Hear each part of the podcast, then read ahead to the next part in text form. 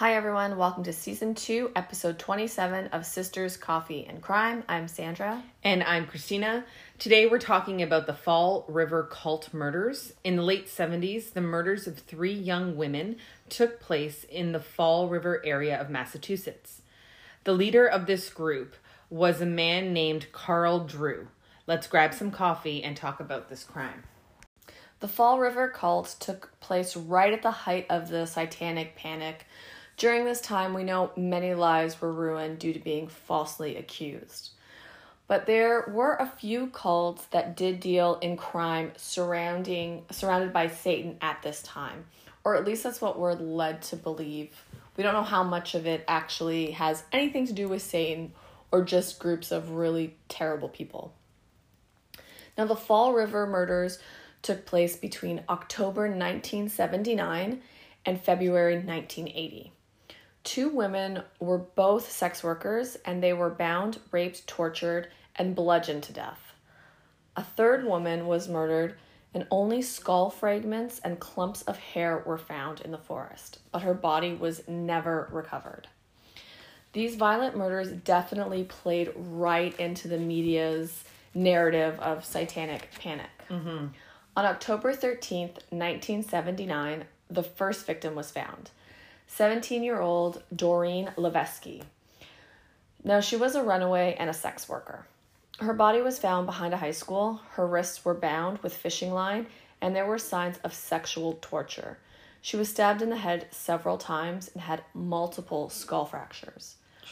When the investigation started, the police just assumed that she was murdered by a client. Mm-hmm. Her autopsy would reveal that it was highly likely that she was murdered by multiple people. It was believed that her cause of death might have been stoning. Now, just a month after Doreen's body was found, a man named Andy Maltais went to the police. He filed a missing persons report for his girlfriend, Barbara Raposa. Now, she was also a sex worker and worked in the Bedford Street area, just like Doreen. Now, Andy tells police that he feels he fears for Barbara's life because of a satanic cult. He also claims to have some information about Doreen's murder. Okay. Now, here's some background on Andy. He is pretty much just a disgusting human being. He was a known pedophile and violent rapist. But Andy changed his ways and became a devout Christian. Right. Well, he said he changed his ways. Okay. Right. Mm-hmm. That's just what's said. I mean, Right. Exactly. I hope that my sarcasm came off. I don't believe it for a second. Now he begins his police interview by holding up a Bible and saying, Oh, quote, I know, quote, Jesus Christ is my personal Lord and Savior. Mm-hmm. Once I worshipped Satan, but now I worship Jesus. End quote. so it was weird. Jeez. Now, Andy told police that at the time of her disappearance, Barbara and him were in a cult that practiced Satan worship. He says that Doreen was also a part of this cult, and he tells police that he doesn't know any direct facts about Doreen's murder. Now, they don't believe his story for a second, and Andy says that he can get two members of the cult to come in for an interview. Now, wait a second. Does he actually say like two members of the cult, or does he say just two members of? Well, I mean, it's reported as cult, but Right. I guess we're to like maybe he's just said group. Okay, because I would imagine that if he said cult, that would be like Well, he did tell them that they were practicing that they were a a, a satanic cult. I mean, okay. he did say yeah, that. I guess so. Yeah, yeah. So he does. He gets Karen Marsden and Robin Murphy to sit down with police. Now, Karen Marsden was a 20 year old single mom. She was a runaway that ended up a drug addict and a sex worker. There is definitely a theme here. Yeah. Yeah, yeah. She also worked in the Bedford Street area. Now, police would write down that Karen was nervous and emotional. Robin Murphy, on the other hand, was a 17 year old sex worker who was trying to become her own pimp. Oh, okay. And she was the polar opposite of Karen. Police describe her as cold, calculating, and deliberate. She was basically a tough street kid with a dominating personality, and they say that she was highly intelligent. Now, they won't say how they know Andy, they just say that they've seen him around. Okay. But later on, Robin does testify that Andy had molested her since she was 11 years old. And we know that he was a known pedophile, so Yeah. I think there might be something to that. Right. Now, Robin doesn't talk much during her sit down with police. Karen does all of the talking. And she ends up telling police that a man named Carl Drew killed Doreen. Now, Carl was already known to police. He was a 26 year old pimp with a violent reputation. These are lovely people. Yes. Carl's home life is basically just filled with physical and mental abuse. And he ran away at 14 years old. Um, and he spent his time that those years with drug addicts and sex workers. Now, he does have a link to Doreen. He was her pimp. Okay.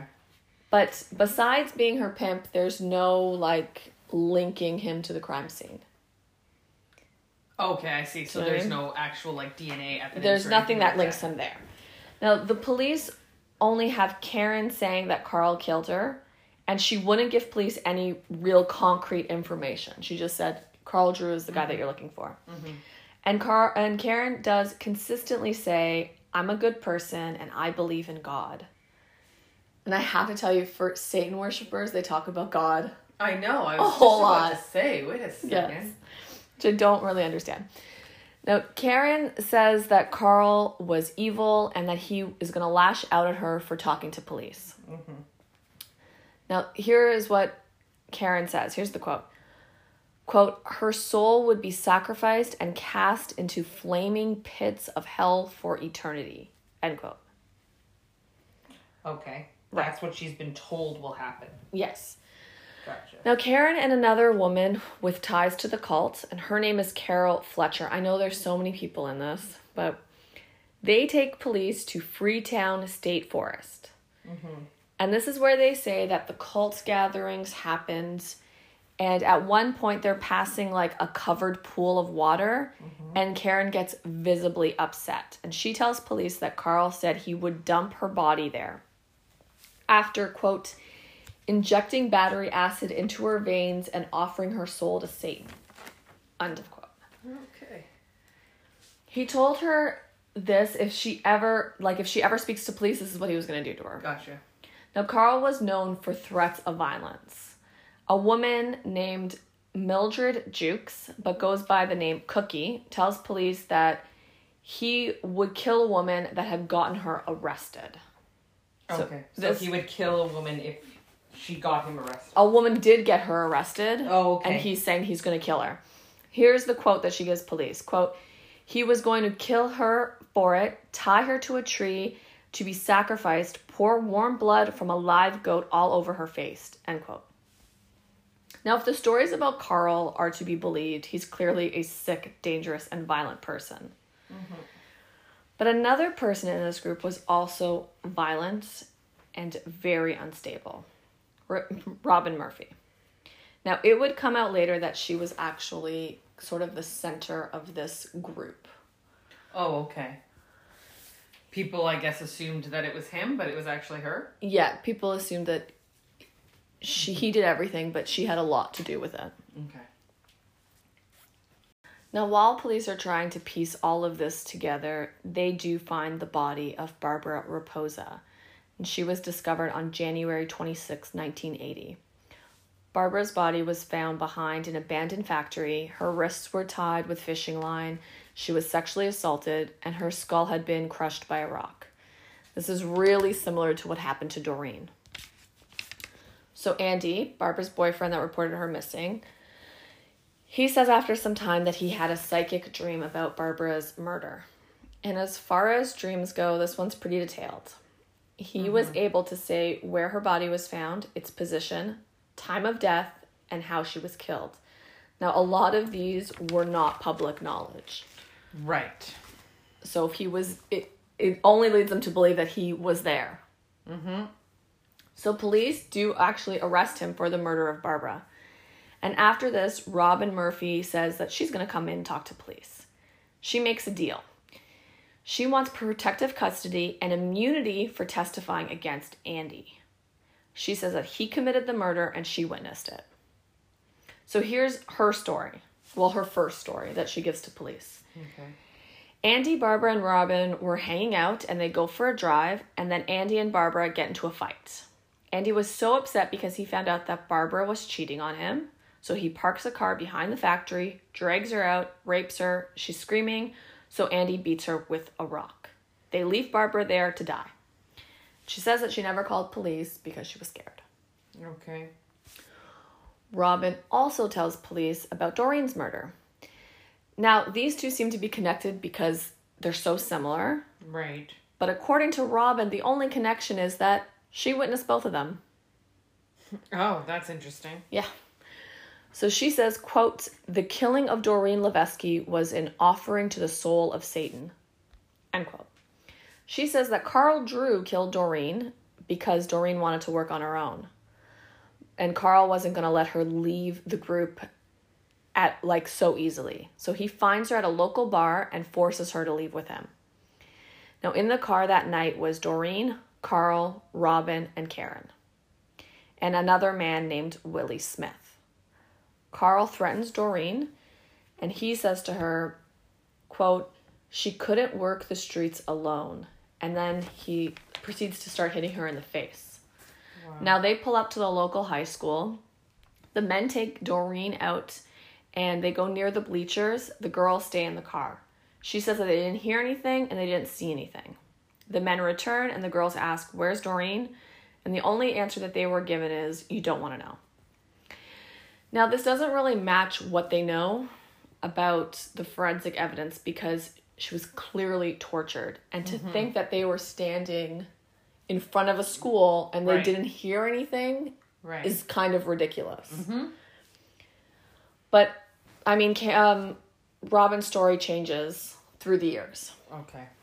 Now, Karen Marsden, she was talking to police throughout all the investigation, and she spoke to them through through most of it. Now, police believe that she was present for the murders of Doreen and Barbara. She told police that Carl was the leader, but Robin was also in a leadership role in this group. She claims that during the murders of Barbara and Doreen that Robin instructed everybody there to take part in mutilating the bodies. Now, Karen doesn't want to testify in court, and that, along with her drug use and her erratic behavior, makes her a really bad witness. Yeah. Yeah, they'd use all of that against her. yeah, Exactly. for sure. Now, the police do actually believe some of her stories, but she's mm-hmm. becoming so paranoid that they really don't know what to do with her. Mm-hmm. And at her last interview, Karen says that she's going to be the next to die. And in fact, Karen's right. She was reported missing on February 9th, 1980. And this is about two months go by, and a man would discover the top half of a human head in a nearby beach town of Westport. Now, police search the area, but they can't find her body. Oh. They do end up finding like clumps of human hair, and they do find like some animal bones, Okay. which sort of plays into the whole satan- uh, satanic thing, Yeah, yeah. if that's to be believed. Do you believe? Yeah, sure. Now, the police would also find some jewelry, a high heeled shoe, and pieces torn from a woman's sweater. Forensics do determine that the skull is that of Karen Marsden. Now, another woman, Maureen Sunny Sparda, would come forward with the name Robin Murphy as Karen's killer. Okay. Now, Maureen was a former sex worker who used to be a part of the cult. And she would host some of the gatherings in her apartment. And she also was kind of like a mother to the younger girls. Okay. Robin and her were also lovers in the past. And Robin admitted to her that she killed Karen. Oh. Yeah. Okay. Now, Carol Fletcher, remember Carol? She was with um, Karen. They went to take the police to the forest. Right. She also comes forward. And she says that Robin, Carl, one of Carl's friends, who's named Carl Davis, and I'm gonna name I'm just gonna call him Davis for clarity, they were the ones responsible for the murder. She tells police that she drove them all to a wooden area and a satanic ritual took place. Now, Robin was in Dallas because she got immunity Mm-hmm. to testify against Andy. Gotcha. So she's in witness protection. But now they have a warrant for her arrest. Okay. So she's brought back. Mm-hmm. As for Carl, Drew, and Davis, well, it was pretty easy to find them because they were already in jail serving sentences for assault. Well, That's convenient. I mean, yeah. Yeah. They kind of did the work for you. Exactly. Robin Murphy eventually breaks and she tells police the truth. And I say that with kind of air quotes around it. So she tells police she's going to later recant her story and try to get parole when Of course that time comes. But Yeah. from her stories and what can sort of be pieced together. Mm-hmm. Now, a lot of this, I mean, I'm going to go through the story, but uh, some of this I don't believe is true. Sure. But as it's documented, let's go through it. So now Robin is the one who actually dragged Karen from the car and pulled her out from her hair. She was then stoned by Carl, Robin, and Davis, and also Carol Fletcher. Jeez. Carl then cut off one of her fingers, supposedly to make her feel pain, as if she wasn't feeling enough already. Yeah, no kidding. He then breaks her neck with his bare hands. Yeah. He's disgusting. Robin Murphy slits her throat with a knife. Ah. Now, Carl and Drew, they apparently tear her head off and kick it around the woods. These people are disgusting. Yes, Mhm. absolutely. Carl carves an X into Karen's torso, torso, sorry, and he dips his finger into her blood and he puts an X on Robin's forehead. And this is like an offering of Karen's soul to Satan. Sure. Now, if that isn't bad enough, apparently Robin Murphy performed oral sex on her dead body. Ew. They then pour gasoline on her and set it on fire, and apparently her body just disintegrated into ashes. okay. Okay, so that's apparently what happened to Karen. I don't know how much of it I believe. I think that some details may have been, you know, Ex- exaggerated yeah. Yeah, yeah. because of the whole satanic panic thing. Sure. But I do believe that they killed these women and tortured them. yeah. Sounds like it. Now, Andy Maltais was the first to go to trial. So he gets his day in court January of 1981. He's eventually convicted of first degree murder of Barbara Raposa and given a life sentence without parole. Now, his case is actually boils down to the testimony of Robin Murphy, hmm. Which they still used. Oh, did they? Yeah, that's how they got him. Now, he is also considered a suspect in a bunch of unsolved rapes dating back to the seven, like to the early seventies. But he's never formally charged with anything, and he actually ends up dying of cancer in jail um, in 1998. So now Robin Murphy, she used the defense that she was doing everything under the direction of Carl Drew. And she just did it because she feared him, she feared for her life, and the satanic cult was a very powerful influence on her. Mm-hmm. She pleads to second degree murder and she does testify against everybody else, basically. So at this point, she just can't stop talking. Right. And with the deal she got, she couldn't be charged in the murders of Doreen or Barbara. So they only got her for Karen's murder. Right.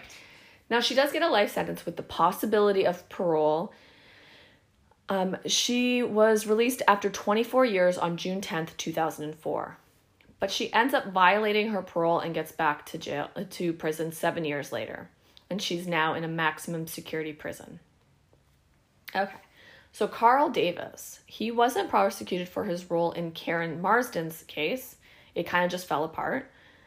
But the following year, he did get arrested for assaulting um, Sunny Sparda with a deadly weapon while she was pregnant. Oh, jeez. Apparently, she had information um, that she was going to use against him and Robin in Karen's murder. Mm-hmm. And I mean, this is allegedly. He beats her and stabs her with a knife in her head. Oh my god. I mean, he did it, but the reasoning is allegedly that's why he did it. Because we don't know. That's just someone saying is like, this is why he did it. Now, he would serve seven years for this. but he's a free man. Of course. Now, Carl Drew, on the other hand, he's known as the head of the Fall River cult. Now, he does have a criminal record already, including assault, weapons possession, and armed robbery. Robin Murphy does testify against him, and she tells the story that he was the leader of the group and a sick and violent man. She says that he led all three murders. His ex girlfriend, Lee Johnson, also testifies against him. And she says that Carl admitted to killing a girl with Davis, Robin Murphy, and another woman who I'm who we assume is Carol Fletcher. Right. Okay. Now, he also gave Lee a ring that belonged to Karen Marsden. He mm-hmm. claims that he is innocent. Even till today, there is like a web page of free Carl da- or Carl Drew. Really? Yes. But nonetheless, he was convicted of first degree murder without the possibility of parole. He filed all of his appeals to get a new trial, and his final one was denied in 2006. Now, there was never a trial on the murder of Doreen. They say at best Carl Drew would get another life sentence, but the man that supposedly helped him, Will- Willie Smith, he all charges were dropped against him. Okay. And at the end of all this, some are going to say that this never happened mm-hmm, mm-hmm. and that it's just, you know, a satanic panic, like Yes. it doesn't exist. And a lot of the people in the story recant their stories. Like Carol Fletcher, mm-hmm. she says, We never took Karen to the field. Robin Murphy did kill her, but she killed her at the apartment. Okay. And it was never a satanic thing. So it was never like torture or It was never like torture They just like killed that. her. They just killed her. But here's my problem with that. Uh-huh. A piece of her skull was found in that forest. Right. So unless you're saying that the police made it up and wanted to fit this satanic narrative that they took the skull and planted it there and then took because you can find the picture and then took a picture for that guy to find it, Right. It- that doesn't make sense to That me. That theory doesn't work. Yeah. Fair enough. But enough. I do believe that it these women were killed and they were tortured. I don't know if they were a cult necessarily. I think this was just a few pimps got had sex workers and they really exploited those women and made them do things maybe that Right. they didn't want to do and there was a lot of fear at that time. Yeah, and I wonder, like, if there was drug abuse, what kind of drug abuse Yes. was happening. Not that that's an excuse. I'm just No, but it is sort of that time of like the right, right. LSD and all of that. But it is ultimately believed now that Robin Murphy played a much bigger role than was what was first believed. Mm-hmm. And she kind of got a good deal because she wasn't for two murders she wasn't charged for. She was only charged for Karen's. Right. And an an undercover agent does say that he actually attended parties where Carl Drew was, and he says that there was Satan worship that happened. I don't know how much of that is true. Um, I'm not gonna sit here and say that they were a satanic cult. I think that they were just, like I said, a bunch of horrible people. Right. Well, I guess also because, you know, when you say satanic panic, um, you have heard stories and so Right. you know, you know kind of The, daycare that- stories that happened yeah, here the, and the all panic and all that that happens. So, you know, are they just labeling it because this these were sick individuals that murdered people? I think so. Yeah. I There's a really good chance that, that that's what happened. So that's it. That is the Fall River murders case. Please follow us on IG at sisters.coffee.and.crime. Remember to rate and review us on Apple Podcasts. This is Christina. And Sandra, talk soon.